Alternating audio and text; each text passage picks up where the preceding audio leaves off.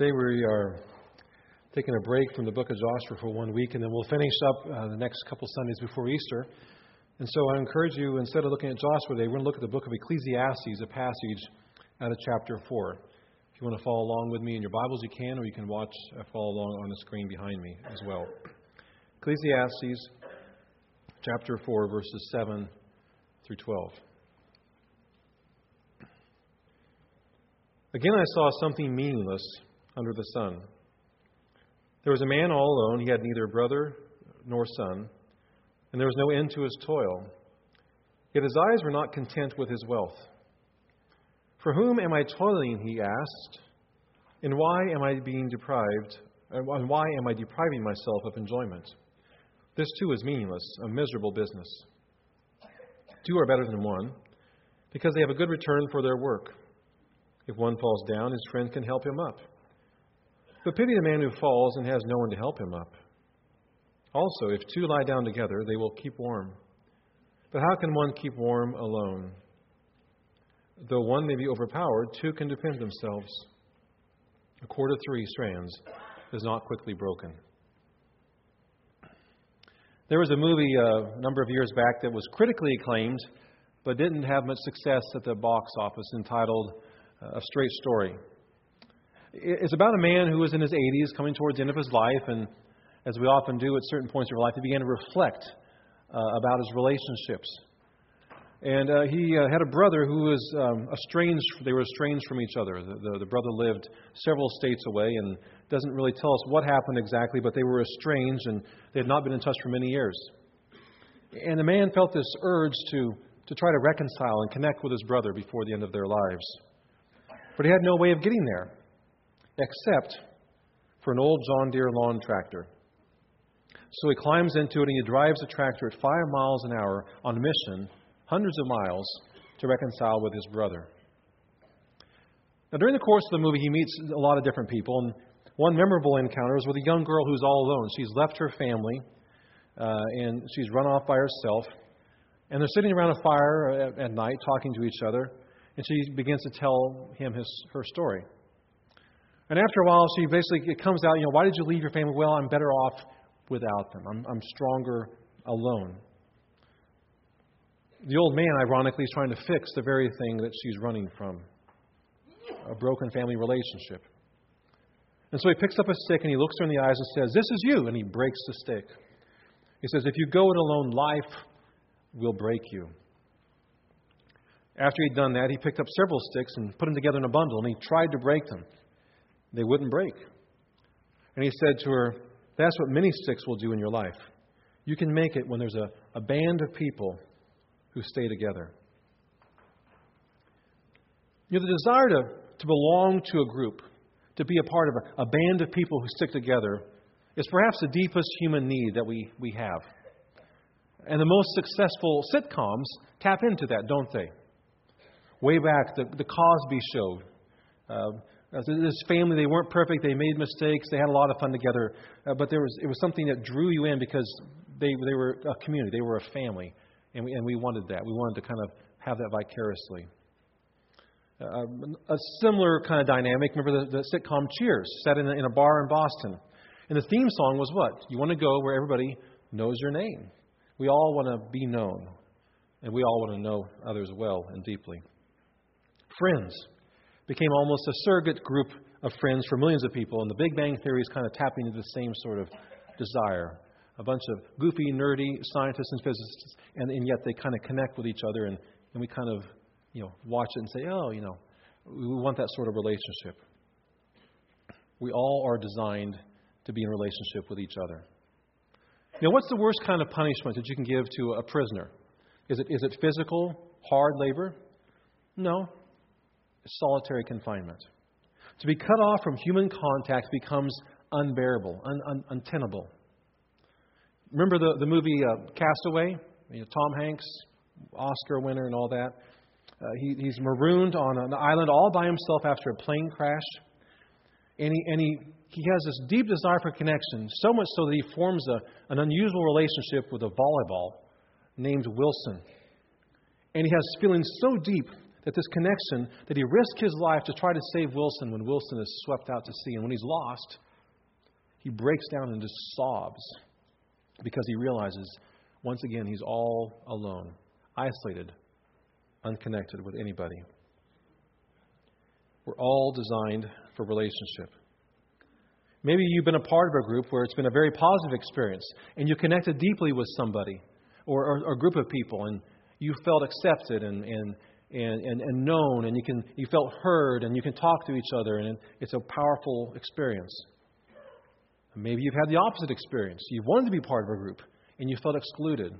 You haven't felt heard. You haven't felt understood. God has designed us to live in community. Think back all the way to the beginning. Creation was not complete when God created Adam. When God finished Adam, he stepped back and made this very important assessment in Genesis chapter 2 verse 18. It is not good for the man to be alone. Uh, my wife Nancy has been gone for a couple days, and I can tell you it's not good for a man to be alone. Uh, you know, things just kind of um, begin to kind of decay a little bit around the house, you know. Uh, in fact, if anybody wants to swing by this afternoon and help me clean up before she gets home, that would be great. That would be great. It is not good for man to be alone. We are designed and function best when we have close and meaningful relationships with other human beings. We find significance in life from building relationships. Now, if you've ever read the book of Ecclesiastes, you'll know that it's kind of a philosophical book, a reflective book, kind of an insightful analysis of life. It can also come across as kind of pessimistic and fatalistic and depressing. And the author, who most believe to be was Solomon, was a describes life as basically meaningless. And it's interesting to note that he was a very powerful king, a ruler, a very wealthy man. And the Bible says he was the wisest man in the world. And yet, he has all of this, and he describes life as, as essentially meaningless work, wealth, wisdom. He says, What's the point? It's all meaningless. But through the course of the 12 chapters of Ecclesiastes, Solomon says two things. Two things do have meaning, do have significance a relationship with our Creator, a relationship with God, and relationships with other people. And our passage today focuses on the, on the latter the incredible benefits of doing life together with other people. But before we unpack this passage, I want to make a couple clarifications about the passage. First, even though this is often read at weddings, it's not really a wedding text. It's about relationships in general. It's appropriate to be read at a wedding, but it's not about wedding, a marriage relationship specifically. It doesn't matter if you're married or single. The point is, we all need somebody other than ourselves with whom to do life. Second clarification the design is not always the reality, is it? God has designed us to benefit more by relationships with other people than by being alone in this world. But there are times when, regardless of God's design, that some of us prefer some time alone. There's nothing wrong with that. Different people have different levels of need for relationship. There are introverts and there are extroverts. Some need to just are satisfied with just a few close relationships. Some need many relationships to feel satisfied. But the point is, we are not designed to do life alone. So let's let's move to our text. And again, Solomon's message is clear. We are stronger together than when we're alone, and we're more vulnerable, and there's greater risk when we try to do it alone. And Solomon looks at three different scenarios in this short passage the person with no relationship of significance in verse 8, the person with one close relationship in verses 8 through the first part of 12, and the person with two or more relationships of significance in the last part of verse 12. So take a look at the first. Verse 8. There was a man all alone, he had neither son nor brother, and there was no end to his toil, yet his eyes were not content with his wealth. For whom am I toiling, he asked, and why am I depriving myself of enjoyment? God has designed us to find our primary significance through community, not through a career. And so often we get it reversed, don't we? It doesn't mean there's anything wrong with career or achievements. God has designed us to, to achieve and to work We have the ability to do those things. If we don't work, we, we, we become depressed. We lose that sense of meaning and significance and self worth. It's not wrong to work hard at things. But if we reverse it and put our primary significance, find it primarily, our identity comes primarily from what we do instead of the relationships we have, well, that goes contrary to God's relationship. And, and meaning and satisfaction begins to leach and leak out of our lives. Now, whether Solomon knew this man or whether it was just an illustration, we don't know. But in verse 8, he says, There was a certain man who was all alone. He had no family, didn't have close friends, but he had a job, we assume. He went to work. He made a lot of money. All he did was work. All he did was labor, and he amassed a huge amount of wealth. He had all these riches, but the irony was his life had no richness. And one day he asked himself, What is the point? And he realized that all of this, without relationship, was neither satisfying nor fulfilling. And Solomon concludes that such a life is too much work for what you get out of it. The richness of life is missed if we do not have someone with whom to share it. Someone who knows us deeply, someone whom we share with, do life with, love, forgive, accept, listen to. Life is too short to miss the richness of community. Now, there are two compelling realities about doing life alone that I want to bring to your attention. First, one of Satan's key strategies is to divide and conquer, is, is to isolate us. He wants us to try to do it on our own. He wants us to try to do it alone. Because he knows that when people are alone, they're most vulnerable. And so he allows people's feelings to get hurt. And he orchestrates wounds of the Spirit, unforgiveness, bitterness, a sense that we reject others before they reject us. We become alienated. He wants us to struggle as much as we can. And the best way for that to happen is for us to be alone, to do it alone. Martin Luther addressed this when he said, No man should be alone when he opposes Satan. The church and the ministry of the word were instituted for this purpose that hands may be joined together and one may help another. If the prayer of one doesn't help, the prayer of another will. So, spiritually speaking, we are, we are called and we're best off when we do life together. We're stronger, we're less vulnerable, we thrive more, we grow more. Which brings us to the second observation. It's impossible. It's, it's impossible to become the person God has created you to be and called you to be unless you're in relationships of significance and depth with other believers. Just can't happen. We cannot mature spiritually by ourselves in isolation. Paul is clear about this in Ephesians chapter 4 verse 16 that it's only as we work in tandem together in the body of Christ that we grow to maturity in Christ. We come to faith in Jesus individually, but we grow corporately. We grow together. You know, in the early centuries of the church, uh, there was a well intended but misguided uh, uh, kind of movement amongst certain people to isolate themselves from the, in the idea that, well, we won't be corrupted by the world, we'll become more holy, and we'll be better off spiritually if we just pull back and do life by ourselves. And they went so far as to live on pillars out in the desert because they thought that isolation would help them to grow more holy. Didn't happen. Didn't work. Failed miserably. We need each other to make spiritual progress. Spiritual growth does not happen in a vacuum by ourselves, apart from the body of Christ. That's scenario uh, number one. Life without close relationships is virtual poverty, Solomon says, no matter how wealthy you might be. So now he moves on to scenario number two. It's about facing life with somebody else who can then help make it easier. Verse 9 Two are better than one because they have a good return for their work. If one falls down, his friend can help him up. But pity the man who falls and has no one to help him up. Also, if two lie down together, they will keep warm. But how can one keep warm alone? God has designed us to face life together. In God's math, one plus one is greater than two when relationships come in together. Two are stronger than one, and together we stand a better chance. And so Solomon then turns to four illustrations to demonstrate this point of doing life together. The first illustration is in the, in the realm of work. Verse 9 Two are better than one because they have a good return for their work. You know, work in general goes much easier when two people share in it, right? Grew up on a farm, we always had chores, and, and a lot of them were tedious and hard and not the most exciting thing to do.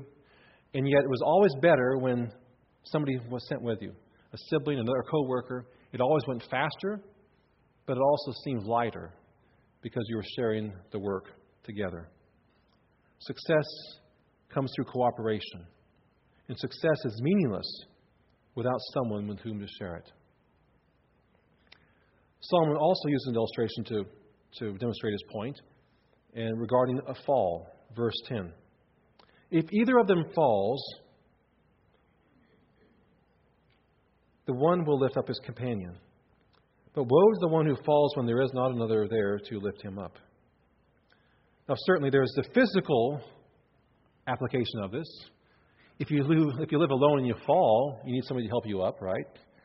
But I think more importantly, or more, more specifically, what he's referring to is in our lives, there are times when we fall.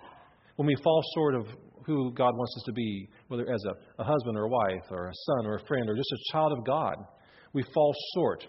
We fall. We make a lapse in judgment. We, we sin. We get stuck, and, and we, we don't know if we, can, if we can get back up and get on the right path again. And Solomon is telling us here that we need people around us who know us well enough, people that we've opened up to, who, who know us well enough and love us enough to kind of help us get right back on the path, to pull us up, to hold us accountable, to forgive us, to accept us, to get us on the path again, staying up on our feet, following the Lord. Uh, the third illustration Solomon uses to kind of get this idea of doing life together across is in verse 11. If two lie down together, they keep warm. But how can one be warm alone? Now, if you remember the story of the coal miners uh, who were trapped for three days, 240 feet beneath the surface, there was nine of them, and they were in a water-filled mine shaft. The water was 55 degrees, and there was a real possibility, a danger of them dying of hypothermia. And so they decided early on that they were either going to live together or live together as a group or die together as a group. So they stuck together. They didn't try to explore how to get out. They stuck together. And when one person got really cold, they would gather around and share warmth and, and vice versa. But more importantly, the miners shared was when one guy got down emotionally and wanted to kind of give up and couldn't hang in there, they, they would come alongside and they kind of they kind of buck them up and they would they would kind of encourage them and, and, and together they would they would kind of help the person continue to focus on, on the possibility of getting out of there. We need the warmth and encouragement of other people to get through whatever tough times we might face in our lives. And then the fourth illustration Solomon uses here, uh, the whole idea of doing life together, goes back again to the, the danger of, of attack. In verse 12 If one can overpower him who is alone, two can resist him. You know, when we lived in Chicago, there are certain parts of the city that if you went, you made sure you, somebody went with you. You, because you knew that if you're by yourself, you're much more vulnerable, much more likely to be a target of attack. So you went in groups.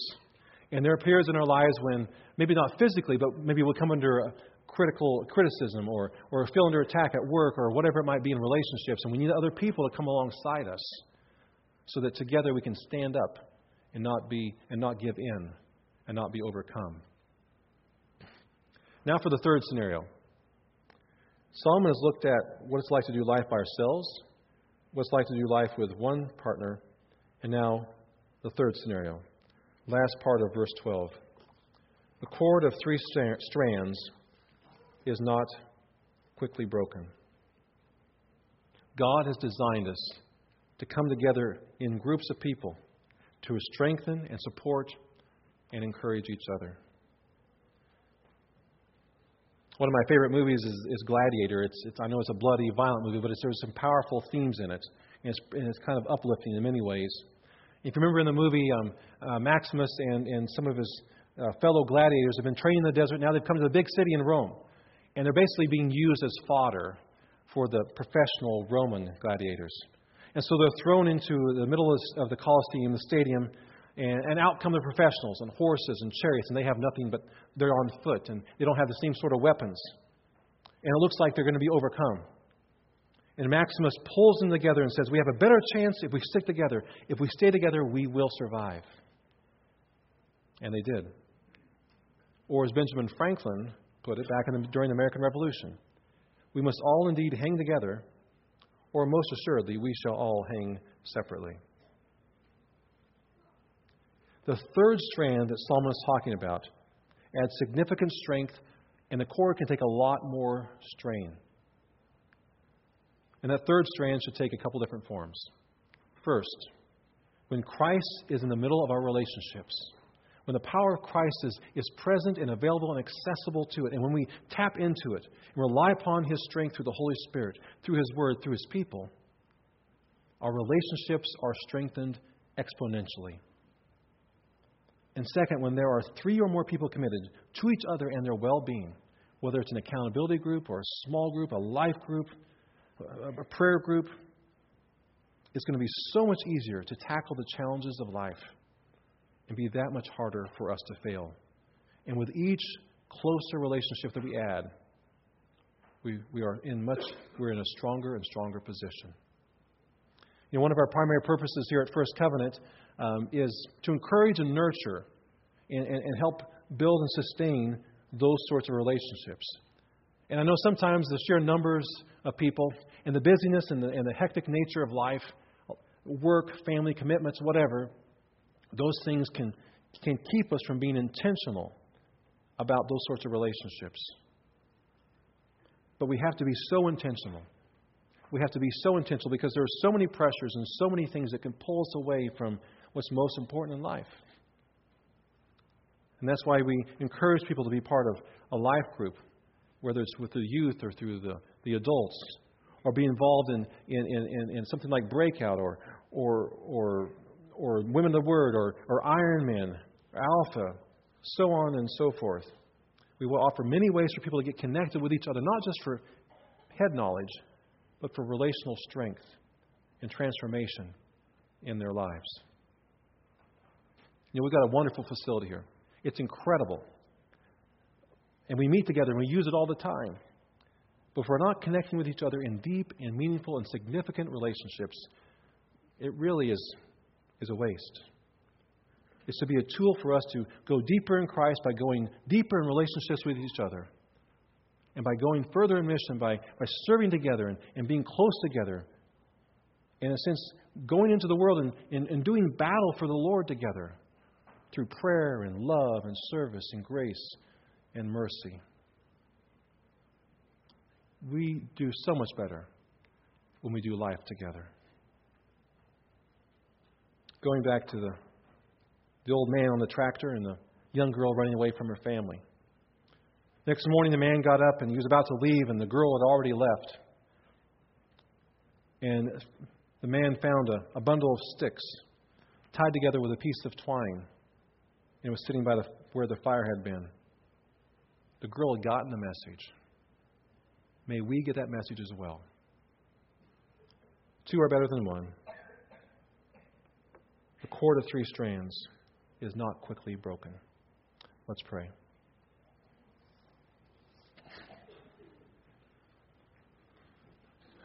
Father, we thank you this morning. We thank you for your word. And Lord, we thank you that you have created us in your image. And Lord, we, we know from your word that you are a God of community yourself. Three yet one, one yet three, Father, Son, and Holy Spirit. Lord, we want to be in, in close, intimate relationship as well, where we know each other, where we accept each other, where we love for each other, pray for each other, encourage each other, where we help each other up when we fall. Lord, we pray that as your people, we would be relying upon your Son, Jesus Christ that we would make sure He's a part of every relationship that we're in, whether it's in the home or at work or at school, in the neighborhood, that we would tap into the power and the strength the truth of Jesus Christ in our lives and relationships. Father, we pray that in the things that we do, uh, that you would be honored, and that we would love each other in such a way that people would look at the church and say, they may not be perfect people, but they really do care for each other. They do love each other. They're close, they're family. So, Lord, help us. Help us to do life together, to be intentional about it, to make it a priority, and to find our significance in relationship with you and relationships with others. We ask this in Christ's powerful and precious name, through whom we pray and by whom we're saved. Amen.